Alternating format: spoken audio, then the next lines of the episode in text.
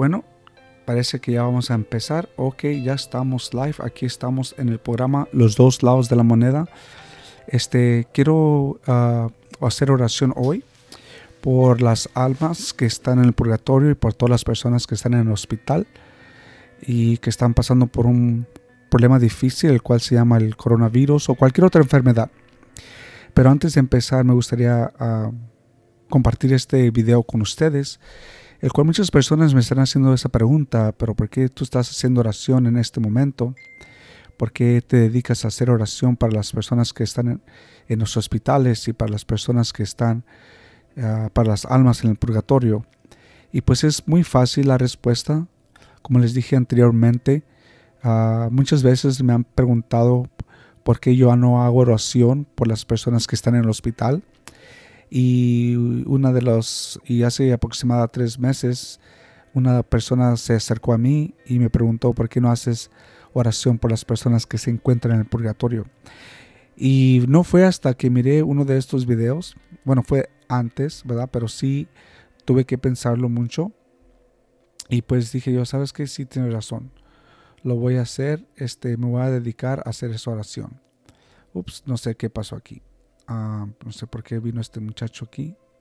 Presioné mal, este, pero fue a través de este video que estoy más convencido que sí tengo que hacer oración para todos. Miren este video, por favor.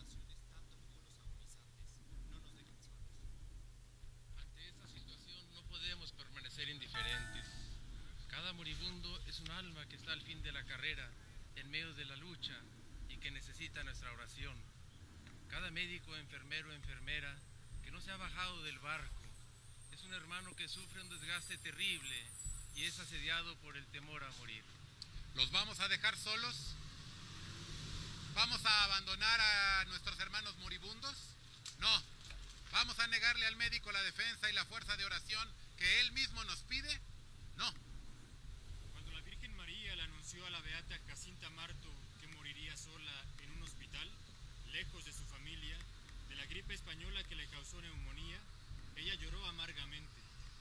Pero Lucía de Fátima la consoló diciendo, sola no morirás, la Señora del Cielo vendrá por ti.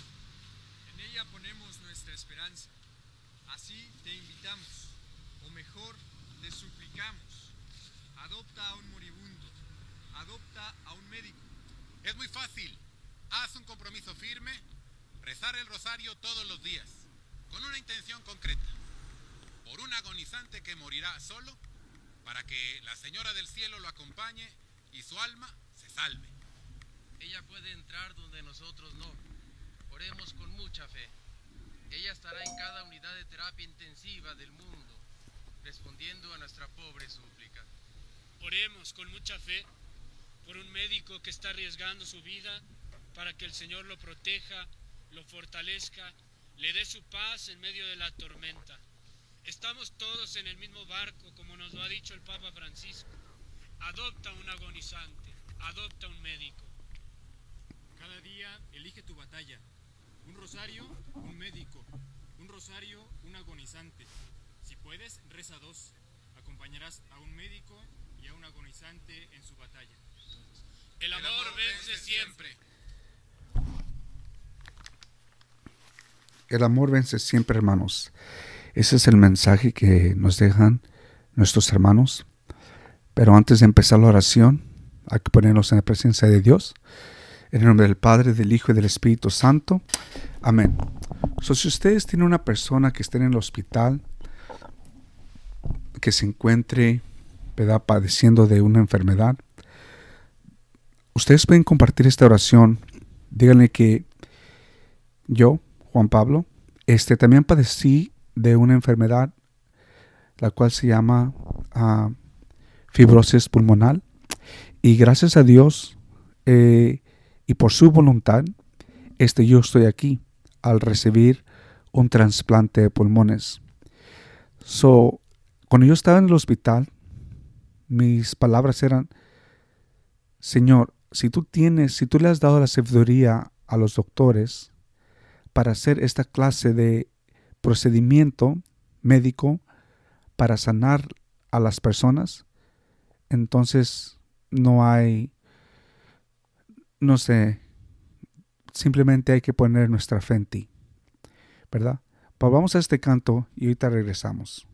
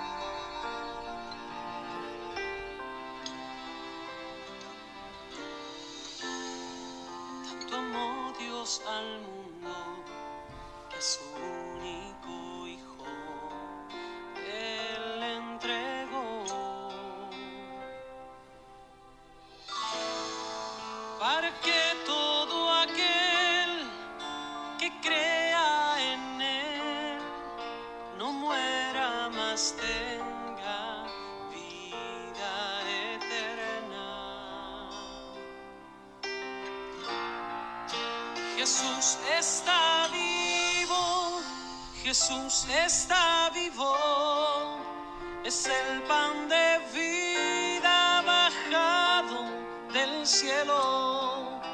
Jesús está vivo, Jesús está vivo, su sangre me sana y sacia mi alma.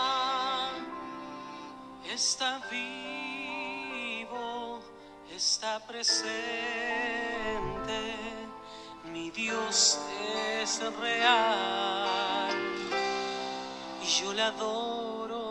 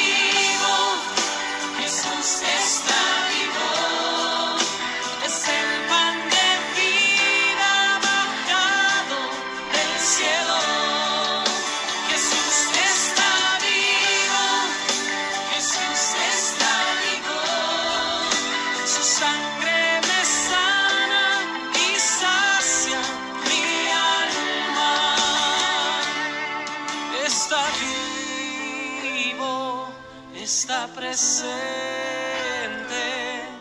mi Dios es real, yo le adoro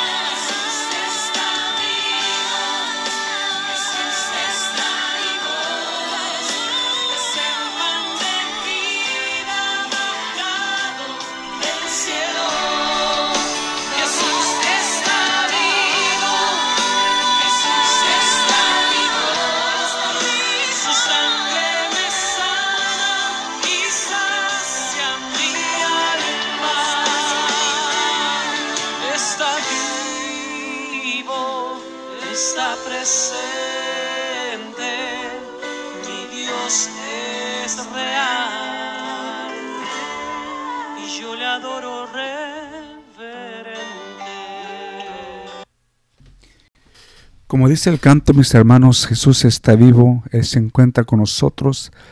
Simplemente tenemos que hacer lo que dice esta oración. Padre, Father, if you, if, if you are willing, let this cup pass from me. Yet not my will, but yours be done. Esta oración, mis hermanos, este, la encontramos hoy en el Evangelio de hoy, que es Viernes Santo. Fíjense, es Viernes Santo hoy. Y lo que puedo hacer por ustedes es poder hacer esa lectura por ustedes, ¿verdad? Para que ustedes se llenen de esa esperanza y de esa vida. Y como les digo, si ustedes están ahorita en este momento, ya sea en el hospital, en donde ustedes se encuentren, ¿verdad? Eh, puede estar en la casa, se puede estar desesperado por eso de la cuarentena, de la eso de que nos tienen eh, ahorita las autoridades en las casas, ¿verdad? Este, este es el momento de poner nuestra fe en Dios. Mira lo que nos, bueno, ustedes ya conocen, el, eh, ya leyeron el Evangelio, pero vamos a leerlo en español hoy. Para, y después vamos a hacer una reflexión en inglés, ¿verdad? Pero esto es para que todos, pues, pongamos un poquito de nuestra parte. Como nos dice ahorita el video que les acabo de poner, nosotros también tenemos que poner de nuestra parte, ¿verdad? Y ahorita vamos a hacer una oración para las almas que se encuentran en el purgatorio, porque ellos también la necesitan. Entonces el Evangelio de hoy nos dice, en aquel tiempo Jesús fue con sus discípulos al otro lado del torreante Cedrón, donde había un huerto, y entraron allí y, su, y sus discípulos, Judas el traidor, conocía también el sitio porque Jesús se reunía a menudo allí con sus discípulos. Entonces Judas tomó un batallón de soldados y guardias de los sumos sacerdotes y de los fariseos y entró en el huerto con li linternas, antorchas y armas. Jesús sabiendo todo lo que iba a suceder, se adelantó y les dijo, ¿A quién buscan? Le contestaron, Jesús el Nazareno. Les dijo Jesús, Yo soy. Estaba también con ellos Judas el traidor. Al decirles yo soy, retrocedieron y cayeron a la tierra. Jesús volvió a preguntar, ¿a quién buscan?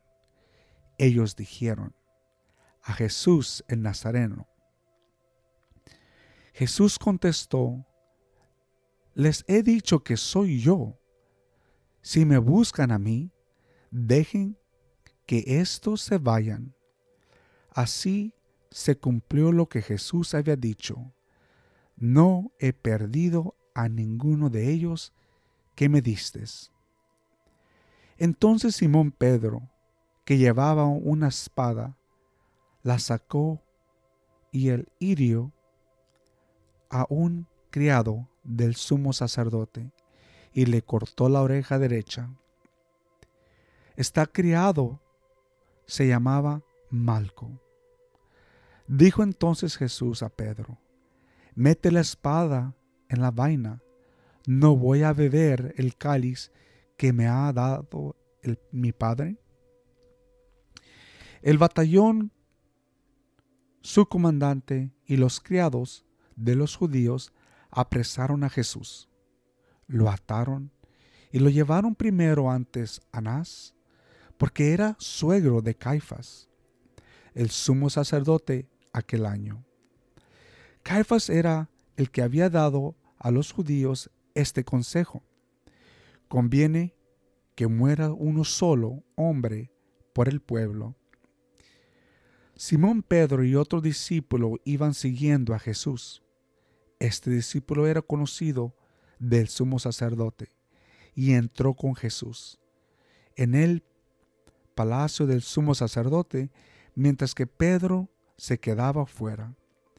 Junto a la puerta salió el otro discípulo, el conocido del sumo sacerdote.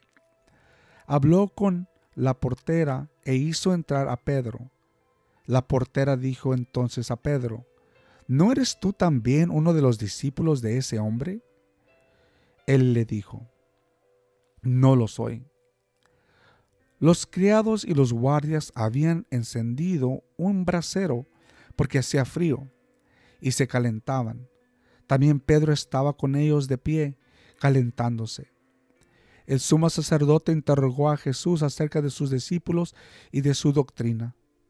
Jesús le contestó, Yo he hablado abiertamente al mundo y he enseñado continuamente en la sinagoga y en el templo,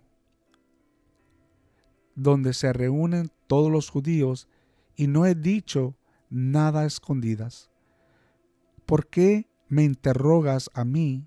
Interroga a los que me han oído sobre lo que les he hablado. Ellos saben lo que he dicho. Apenas dijo esto uno de los guardias, le dio una bofetada a Jesús diciéndole, ¿Así contestas al sumo sacerdote? Jesús le respondió, Si he faltado al hablar, demuestra en qué he faltado. Pero si he hablado como se debe, ¿por qué se me pegas? Entonces Anás lo volvió atado a Caifás, el sumo sacerdote. Simón Pedro estaba de pie, calentándose, y le dijeron, ¿no eres tú también uno de los discípulos? Él lo negó, diciendo, no lo soy. Uno de los criados del sumo sacerdote, pariente de aquel, a quien Pedro le había cortado la oreja, le dijo, ¿qué no te vi yo con él en el huerto? Pedro lo volvió a negar y enseguida cantó un gallo. Llevaron a Jesús de casa de Caifás al pretorio.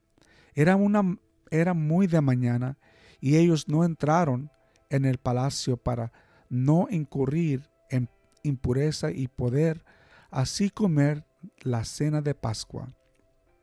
Salió entonces Pilato a donde estaban ellos y les dijo, ¿de qué acusan a este hombre? Le contestaron, si esto no fuera un malhechor, no te lo hubiéramos traído. Pilato le dijo, pues llévenselo a y juézguelo según su ley. Los judíos respondieron, no estamos autorizados para dar muerte a nadie. Así se cumplió lo que había dicho Jesús, indicando de que muerte iba a morir. Entonces otra vez Pilato en el pretorio llamó a, a Jesús y le dijo, ¿Eres tú el rey de los judíos?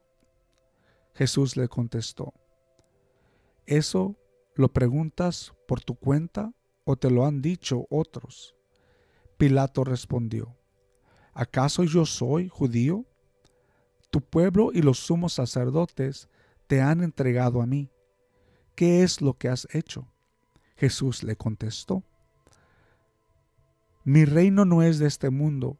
Si mi reino fuera de este mundo, mis siervos habrían luchado para que no cayeran para que no cayera yo en manos de los judíos. Pero mi reino no es de aquí. Pilato le dijo, con que tú eres rey. Jesús le contestó, tú lo has dicho. Soy rey. Yo nací y vine al mundo para ser testigo de la verdad. Todo el que es de la verdad, escucha mi voz. Pilato le dijo, ¿y qué es verdad? Dicho esto, salió otra vez a donde estaban los judíos y les dijo, No encuentro en él ninguna culpa. Entren ustedes, es su costumbre que por Pascua ponga en libertad a un preso. ¿Quieren que les suelte al rey de los judíos? Pero todos ellos gritaron, No, a ese no, a Barrabás. El tal Barrabás era un bandido. Entonces Pilato tomó a Jesús y lo mandó a azotar. Los soldados, los soldados trenzaron una corona de espinas, se la pusieron en la cabeza, le echaron encima un monto, un manto calor púrpura, y acercándose a él, le decían, Viva el rey de los judíos, y le daban de bofetadas. Pilato salió otra vez afuera y les dijo, Aquí les traigo para que sepan que no encuentro en, en él ninguna culpa. Salió, pues Jesús llevando la corona de espinas y el manto color púrpura. Pilato les dijo, aquí, aquí está el hombre. Cuando lo vieron, los sumos sacerdotes y sus servidores gritaron, Crucifícalo, crucifícalo. Pilato les dijo, Llévenselo ustedes y crucifíquenlo, porque yo no encuentro culpa en él. Los judíos le contestaron, Nosotros tenemos una ley, y según esa ley tiene que morir, porque ha declarado, declarado ser hijo de Dios. Cuando Pilato oyó estas palabras, se asustó aún más, y entrando otra vez en el pretorio, dijo a Jesús, ¿De dónde eres tú? Pero Jesús no le respondió. Pilato le dijo entonces, A mí no me hablas. ¿No sabes que tengo autoridad para soltarte y autoridad para crucificarte? Jesús le contestó, no tendrías ninguna autoridad sobre mí si no te la hubieran dado de lo alto. Por eso, el que me ha entregado a ti tiene pecado mayor. Desde ese momento Pilato trataba de soltarlo, pero los judíos gritaban, si sueltas a ese, no eres amigo del César. Porque todo el que pretende ser rey es enemigo del César. Al oír estas palabras, Pilato sacó a Jesús y le sentó en el tribunal.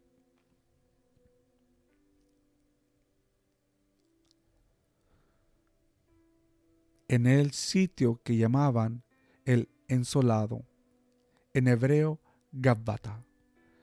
Era el día de la preparación de la Pascua hacia la mediodía, hacia el mediodía, y dijo Pilato a los judíos, He aquí tienen a su rey. Ellos gritaron, Fuera, fuera, crucifícalo. Pilato les dijo, ¿A su rey voy a crucificar? Contestaron los sumos sacerdotes, No tenemos más rey que el César. Entonces se lo entregó para que lo crucificaron.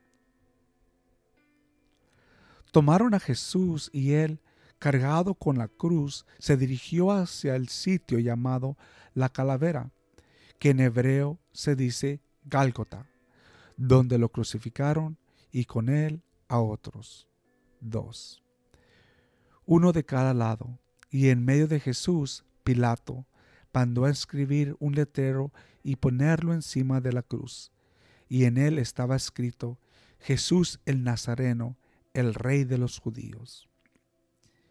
Leyeron el, letrero muchos judíos porque estaba cerca en el lugar donde crucificaron a Jesús y estaba escrito en hebreo, latín y griego. Entonces los sumos sacerdotes de los judíos le dijeron a Pilato, no escribas el rey de los judíos, sino este ha dicho, soy rey de los judíos. Pilato les contestó, lo escrito, escrito está.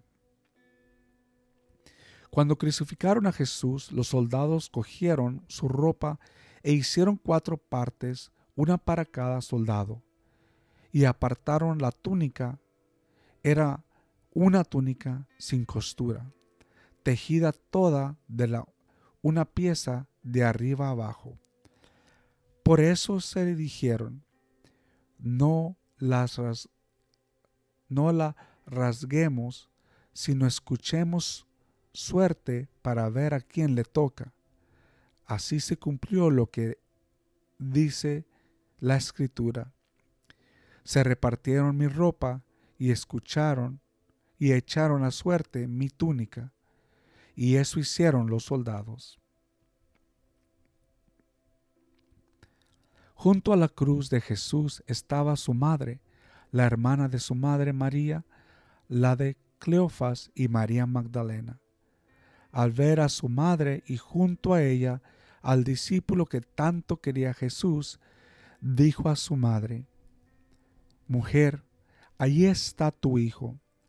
Y luego dijo al discípulo, Ahí está tu madre. Desde aquella hora el discípulo se la llevó al vivir con él. Después de esto, sabiendo que Jesús, que todo había llegado a su término, para que se cumpliera la escritura, dijo, Tengo sed. Había allí un jarro lleno de vinagre. Los soldados sujetaron una esponja empapada en vinagre a una caña de hisopo y se la acercaron a la boca. Jesús probó el vinagre, el vinagre y dijo, todo esto he cumplido, está cumplido. He inclinado la cabeza y entregó al Espíritu.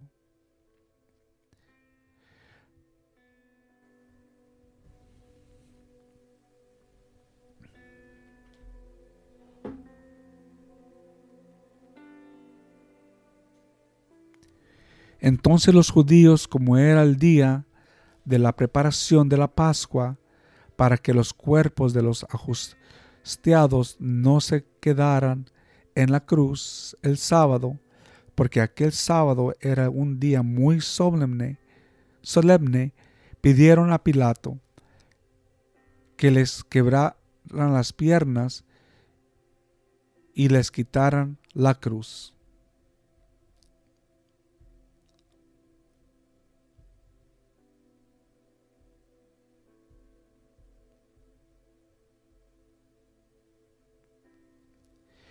Fueron los soldados, le quebraron las piernas a uno y luego al otro de los que habían sido crucificados con él.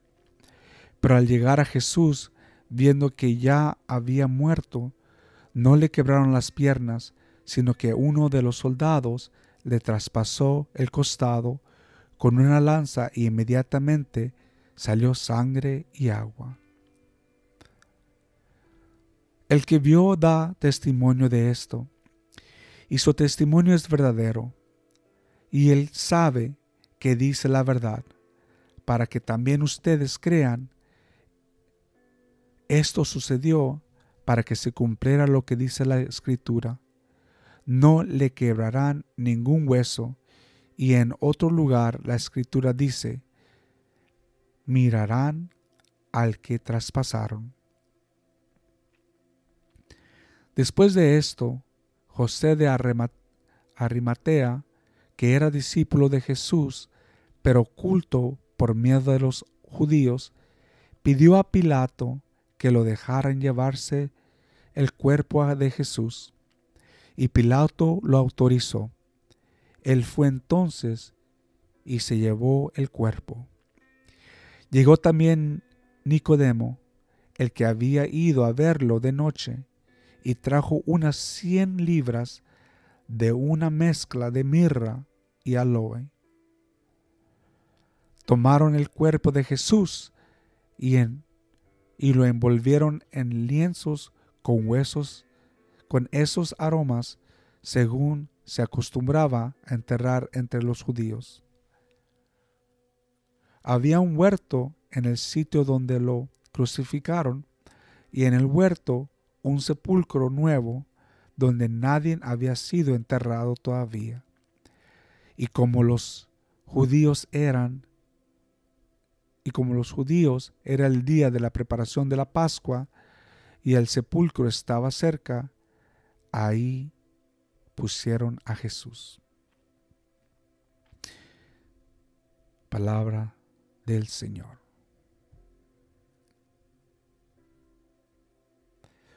Ahorita regresamos, hermanos, pero antes de, vamos a una reflexión. Esta reflexión viene de la United States Catholic Bishops.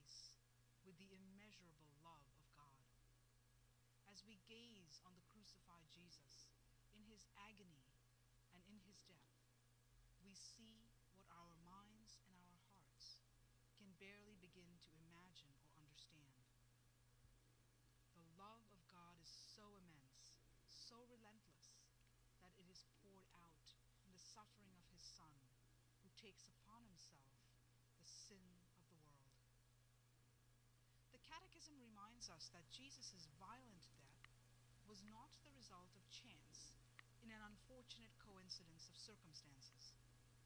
Rather, the Lord's passion and death on the cross is part of the mystery of God's plan.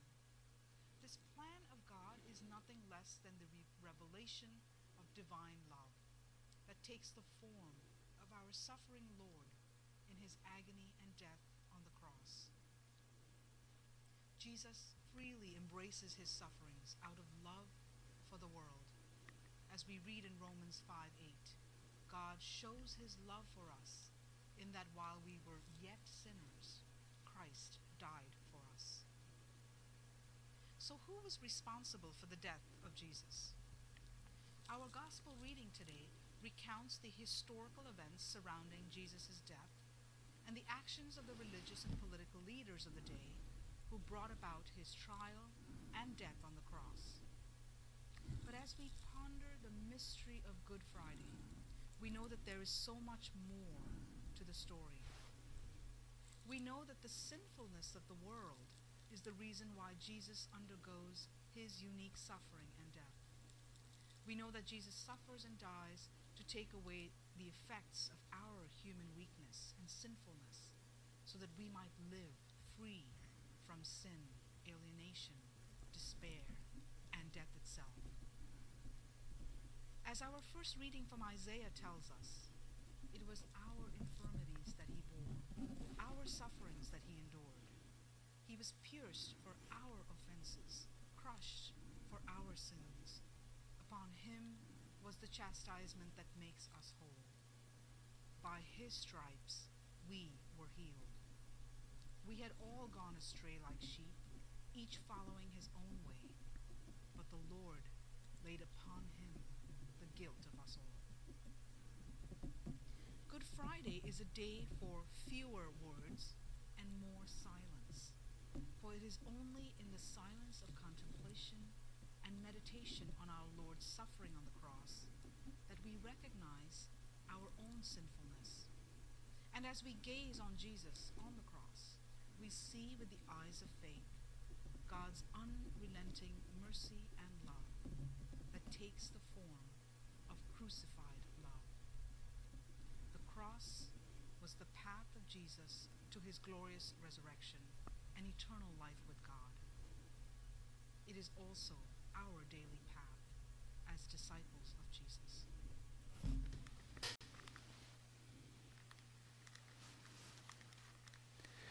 Nosotros también somos discípulos de Jesús y tenemos esa responsabilidad de seguir, ¿verdad? Las enseñanzas de la iglesia. Y para eso, como dijo nuestra hermana en la lengua de inglés, ahora yo voy a tratar de compartir con ustedes un poquito, ¿verdad? Del Catecismo de la Iglesia Católica. Y como dijo ella, este Viernes Santo es más para nosotros reflexionar y estar en silencio sobre lo que ha sucedido o lo que sucedió, ¿verdad? Y lo que está pasando nuestro Señor Jesucristo. Fíjense en lo que nos dice el Catecismo de la Iglesia Católica. Vamos a ir al numeral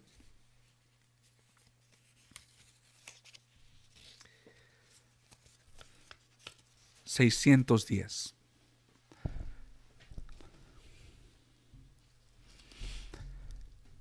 Jesús anticipó en la cena la ofrenda libre de su vida. Jesús expresó de forma suprema la ofrenda libre de sí mismo durante la cena con los doce apóstoles, en la noche en que fue entregado. En la víspera de su pasión, estando todavía libre, Jesús hizo de esta última cena con sus apóstoles el memorial de su ofrenda voluntaria al Padre por la salvación de los hombres. Este es mi cuerpo que va a ser entregado por vosotros. Esta es mi sangre de la alianza que va a ser derramada por muchos por la remisión de los pecados. La Eucaristía que instituyó en este momento será el memorial de su sacrificio. Jesús incluye a los apóstoles en su propia ofrenda y les manda perpetuarla. Así Jesús instituye a los apóstoles sacerdotes de la nueva alianza. Por ellos me consagro a mí mismo para que ellos sean también consagrados en la verdad.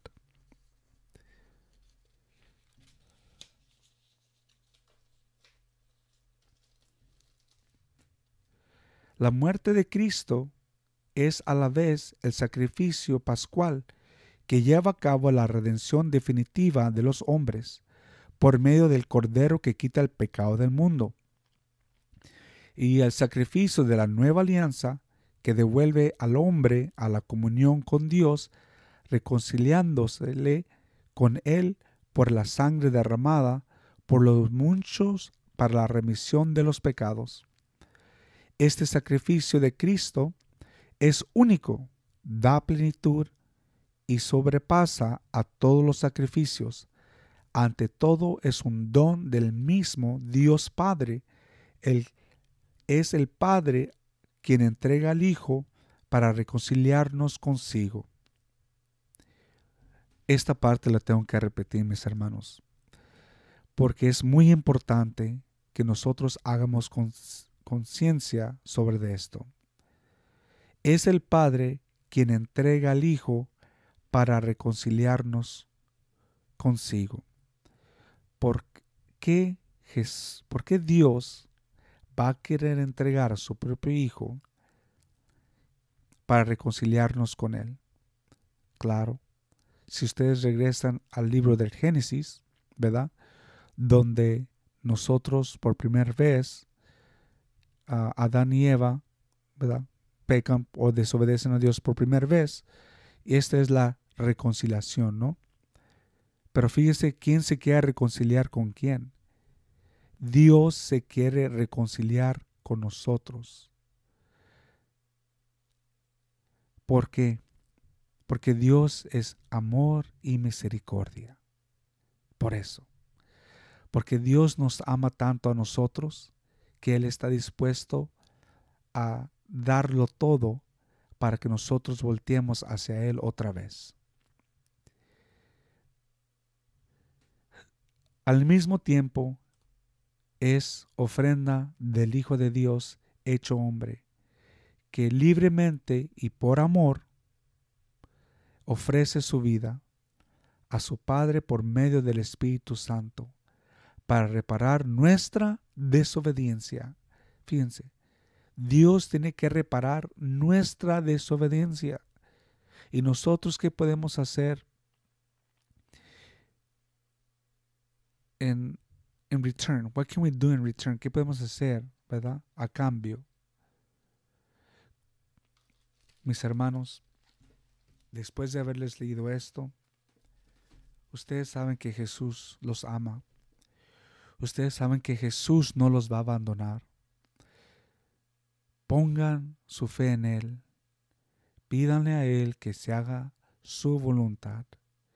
Yo sé que es difícil, mis hermanos, porque como les digo, yo estuve en ese lugar. Yo estuve también en esa cama, acostado, por más de tres meses, casi cuatro meses. Y también sentí la desesperación. Y también quería que Dios me sanara rápido para yo poder seguir con mi vida cotidiana. Pero no fue hasta que me acordé de esta escritura, ¿verdad?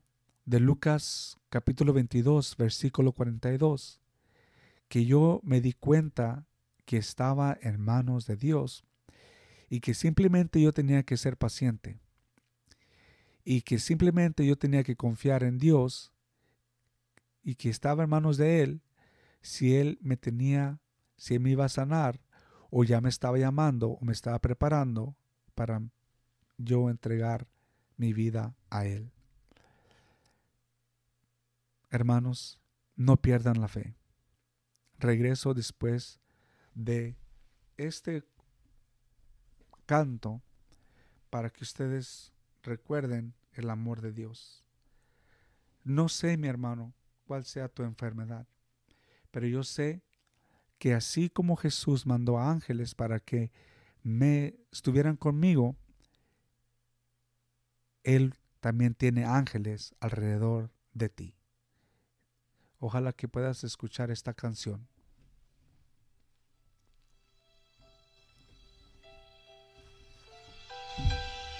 Dios ha creado seres para que le adoren eternamente. Esos seres son espirituales. No los vemos, no los tocamos, sin embargo, están en medio de nosotros. A cada uno ha puesto un ángel de la guarda. Su misión es cuidar de cada uno de nosotros. Tomamos conciencia en este momento de su presencia. Gracias, oh Dios, por los ángeles que has creado. Bendito seas.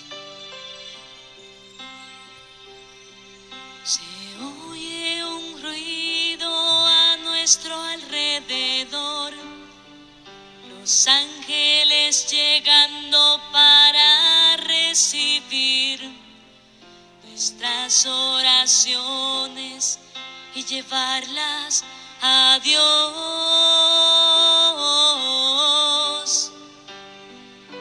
Si tú el corazón abres y empiezas a alabar y sigues orando, así vas a notar.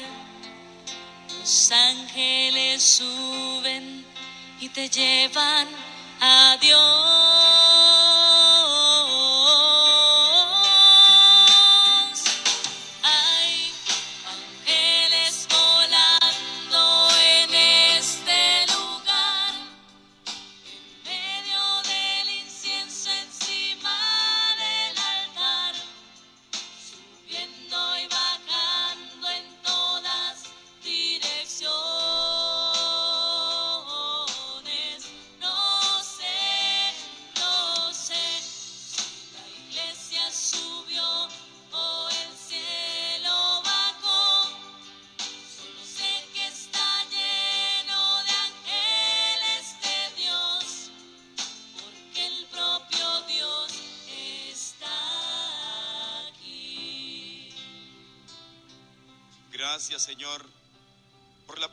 De esos ángeles. Queremos unirnos en adoración. Queremos adorarte junto a ellos, porque tú, Señor, eres el único digno de ser adorado. Bendecimos, alabamos y glorificamos tu presencia. Qué hermoso, Señor, poder adorarte junto a los ángeles. Gracias por esa presencia espiritual. Gracias porque siempre nos acompañan en todo momento y en toda circunstancia. Gracias, Señor, por cuidarnos también a través de ellos. Bendito seas, Jesús.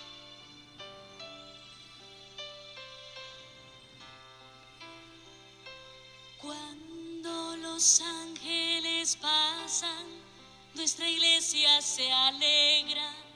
Ella canta, ella llora, ella ríe congrega. Apaga el infierno y disipa el mal.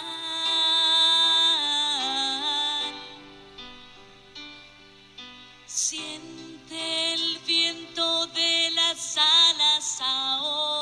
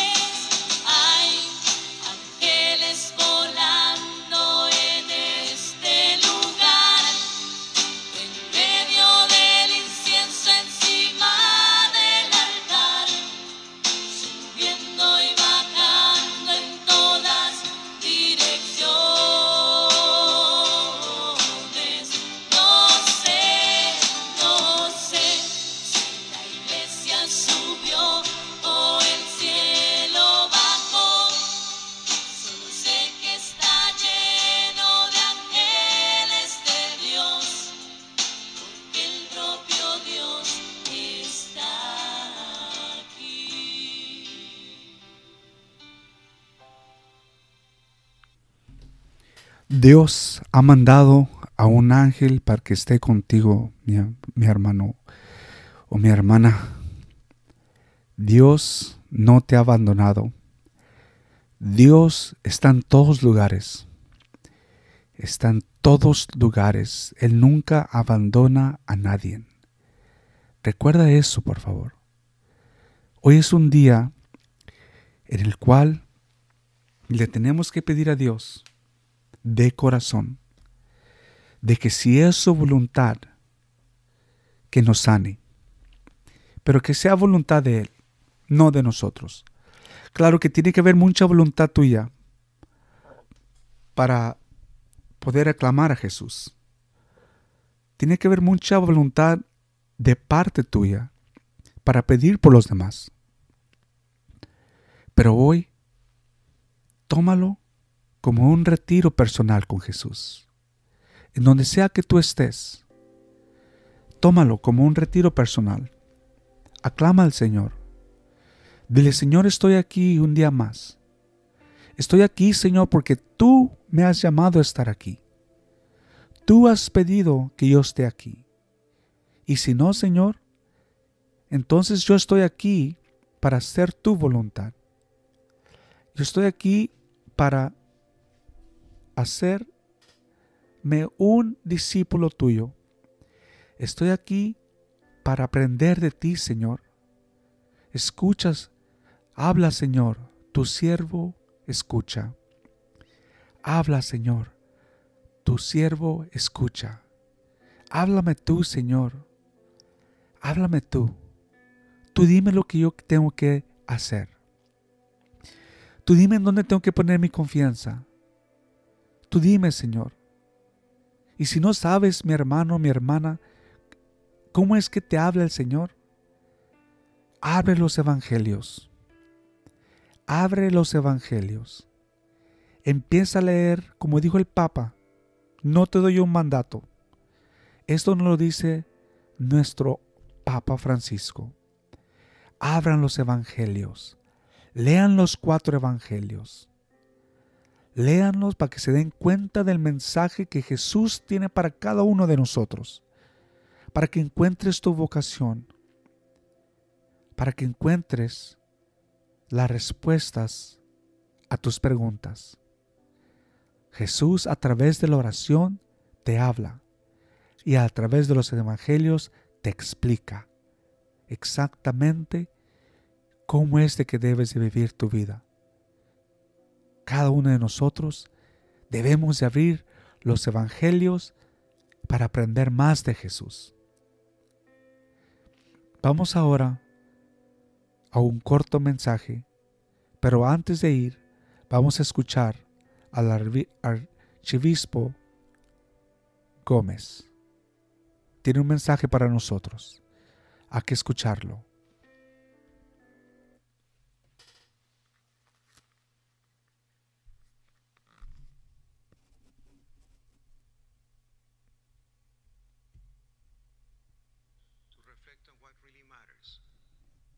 Makes life truly worth living. My dear brothers and sisters, Christ is risen. This is the joy of Easter. And what a gift it is to give these words in this time of the coronavirus. Jesus asked us to carry our cross with him during this long Lent. This has been a time when we confront the reality that our life is fragile. This has been a time for us to reflect on what really matters and what makes life truly worth living. As we stand in the joyful light of Easter, we know that our world is still darkened by loss and despair. Jesus rises to tell us that his love is stronger than death. He has passed through the valley of the shadow of death, and there is no evil that we should fear. He will wipe away every tear from our eyes. Christ is risen, and we will rise with him. This is the promise of Easter. And God does not withdraw his promise, even when Easter comes during a pandemic. So, let us stay close to Jesus, and let us stay close to Mary, our Blessed Mother. May she help us to always carry our cross with her Son, that we may be raised up with him and share in his resurrection. May you and your families have a blessed Easter season. Este mensaje, mi hermano, yo te puedo traer nomás el mensaje que dice la iglesia, mi hermano.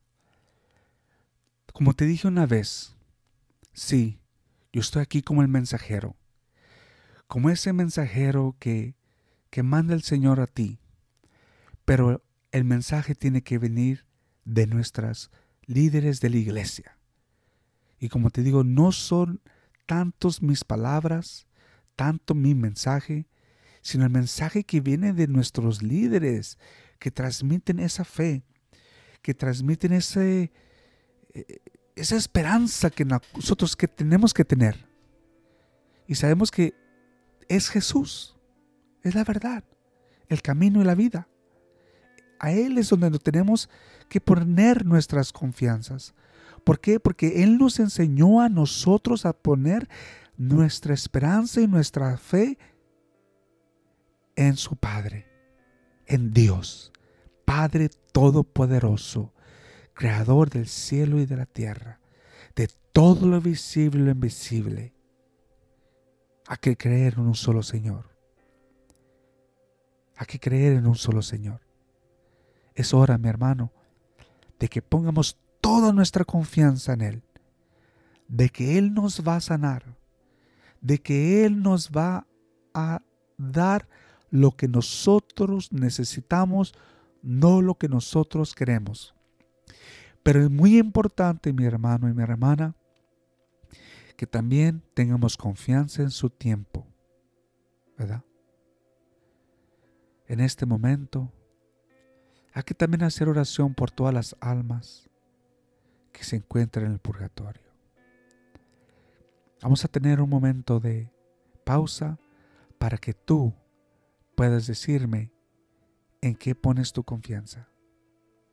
Tú, mi hermana, tú.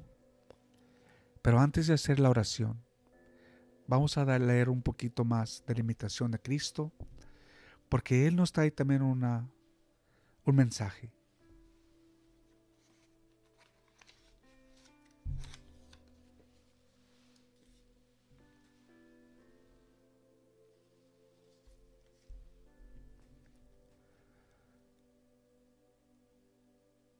Ejemplo de Cristo debemos sufrir y soportar serenamente las miserias de esta vida.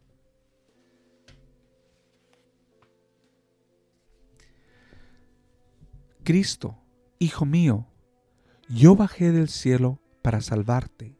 Esto nos dice Jesús. Me revestí de todas las miserias humanas menos del pecado, y esto no por obligación, sino movido únicamente por el amor, para que aprendieras la paciencia y sufrieras sin irritarte las miserias de esta vida. Desde el momento de mi nacimiento hasta el, hasta el de mi muerte en la cruz, no me faltaron sufrimientos y dolores. Fui muy pobre en bienes de fortuna. Tuve escasez de bienes materiales. Oí con frecuencia quejas y murmuraciones contra mí. Soporté la, con paciencia humillaciones y ofensas. Recibí ingr- ingratitud por los beneficios y favores que hacía. Por los milagros recibí algunas veces palabras ofensivas y por mis doctrina me dieron incompresión y críticas. Me aborrecieron sin motivo. Esperé compasión y no la hubo. Busqué consoladores y no los encontré. El discípulo, Señor, puesto que fuiste tan paciente para sufrir en la vida, para cumplir así perfectamente el mandato y la voluntad del Padre, justo es que también yo, pobrecillo, pecador, sufra con paciencia cumpliendo tu santa voluntad, y que por mi salvación soporte con valor el peso de las penas de esta vida mortal hasta que tú quieras. Pues aunque se sienta el molesto peso de los sufrimientos de la vida presente, el ejemplo tuyo lo ha hecho muy meritoria y se pueden ganar muchos méritos para el cielo por medio de tu gracia y tu ejemplo y el ejemplo de los santos la han hecho más fácil, más tolerable y llena de luz para los, so- para los que somos débiles y frágiles. Mi hermano, Jesús también padeció de lo mismo que nosotros hemos padecido. Jesús que fue hijo de Dios y Dios mismo que se hizo hombre. Y fue y padeció en tiempos de Poncio Pilato, que fue crucificado. Yo voy a dejar que tú continúes.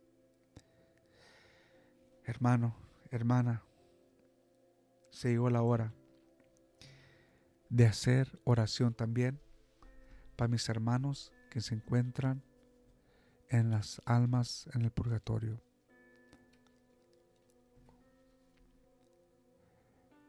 Si tú tienes un hermano, una hermana, un familiar que se encuentre en el que se encuentre ya no en este mundo, pero en el otro, hay que hacer oración por él. Hay que hacer oración por él o por ella. Pero hoy en especial, yo quiero hacer oración por el despedimiento de un angelito.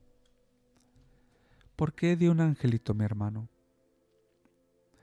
Porque todos nosotros, en su momento, o algunos de nosotros, hemos perdido seres humanos. Pero como todo, como dice la canción Dios manda un ángel a cada uno de nosotros. Pero hoy me acordé en especial de un angelito que yo perdí junto con mi esposa. Un angelito que sé que me está escuchando, que no tuvo la oportunidad de nacer, pero yo sé que Dios es misericordioso y lo tiene en sus manos. Y este angelito yo lo llamé Ángel Elijah. Aún, aún no nacido. Dichoso de ti, angelito, en aquel día que falleciste. Dichoso tu padre y tu madre y padrinos que tuviste. Adiós, mi padre y mi madre, yo los llevo en mi memoria. Ya no lloren por mí tanto, porque me quitan mi gloria. Ya se está llegando la hora de ponerme en mi camino, de recibir la corona que me puso mi padrino, y también por la flor de la mano que a la gloria me destina, al otro lado de la palma que me puse mi madrina. Adiós presentes y ausentes que me están acompañando. Adiós a todos mis dolientes, sobre Dios, ¿hasta cuándo? Adiós, mi Padre querido, mi Madre de mi corazón. Ya me llevan a sepultar. Escuchen, écheme su bendición. Adiós, casa en que vivía. Adiós, padrino fiel. Adiós, madrenita mía, pagara el Dios de Israel. Señor, te pedimos en este momento, te rogamos, Señor, por todas las almas que se encuentran en el purgatorio. Te pedimos, Señor, te rogamos que tengas compasión de ellos o de ellas. Te pedimos, Señor, por todas las almas que se han perdido a través del aborto. Esa ley, Señor, que sigue acabando y no dándole oportunidad a nuevas vidas, a que nazcan y sean parte de nuestra sociedad. No sé por qué la idea del aborto. No la entiendo, Señor. Solo tú sabes por qué el ser humano ha decidido hacer esa, eso. No sé, Señor, pero sí sé que tú eres misericordioso con todos nosotros y que tú tienes un plan para cada uno de nosotros. Y sé, Señor, que tú puedes ayudarnos a pensar diferente, a ser diferentes. Si usted, hermano o hermana, ha invitado a otra persona o ha dicho, sí, sí, vamos, yo te acompaño a la clínica de aborto. Hoy estamos nosotros entonces gritando como gritaban a Jesús, crucifícanlo, crucifíquenlo, crucifíquenlo. A él no, a Barrabás. Esas son las palabras que se me vienen en este momento para las personas que dicen, sí, sí, sí, ve a la clínica de abortos, abórtalo, aborte ese bebé, no tiene derecho de, de vivir. Y no es así. Tenemos, no tenemos que ser así. Hay otras maneras de vivir. Hay maneras de sobrevivir. Hay maneras, hermano. Hay maneras, hermana. Hoy es el día que Dios nos está dando la oportunidad de cambiar y de acercarnos más a Él. Señor, que no se haga nuestra voluntad, sino la tuya. Vamos a la oración finales, mis hermanos, y después vamos a un canto y nos vemos mañana, ¿verdad? Hoy es Viernes Santo y tenemos que enfocarnos en Jesús. Virgen Santísima, te pedimos, así como nos acordamos de las benditas almas del purgatorio, se acuerden de nosotros los demás, si llevamos de ir allá a satisfacer por nuestros pecados. En ti, Madre mía, pongo toda mi confianza de, de hijo y sé que no he de quedar defraudado.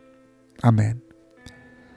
Dale, Señor, el descanso eterno y la luz perpetua los alumbre, que descansen en paz. Que las almas de todos los fieles difuntos, por la misericordia de Dios, descansen en paz.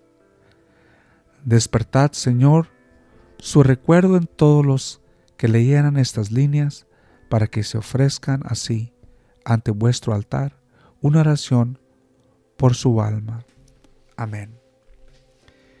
Mis queridos hermanos, muchas gracias por estar conmigo, muchas gracias por acompañarme en oración, pero ahora vamos a un canto para terminar y ustedes pueden tener su propio canto, pero yo trato de compartir con ustedes, ¿verdad?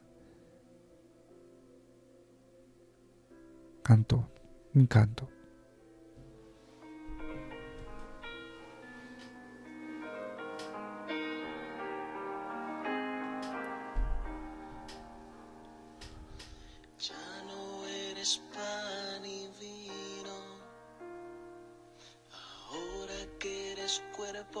Sangre, vives en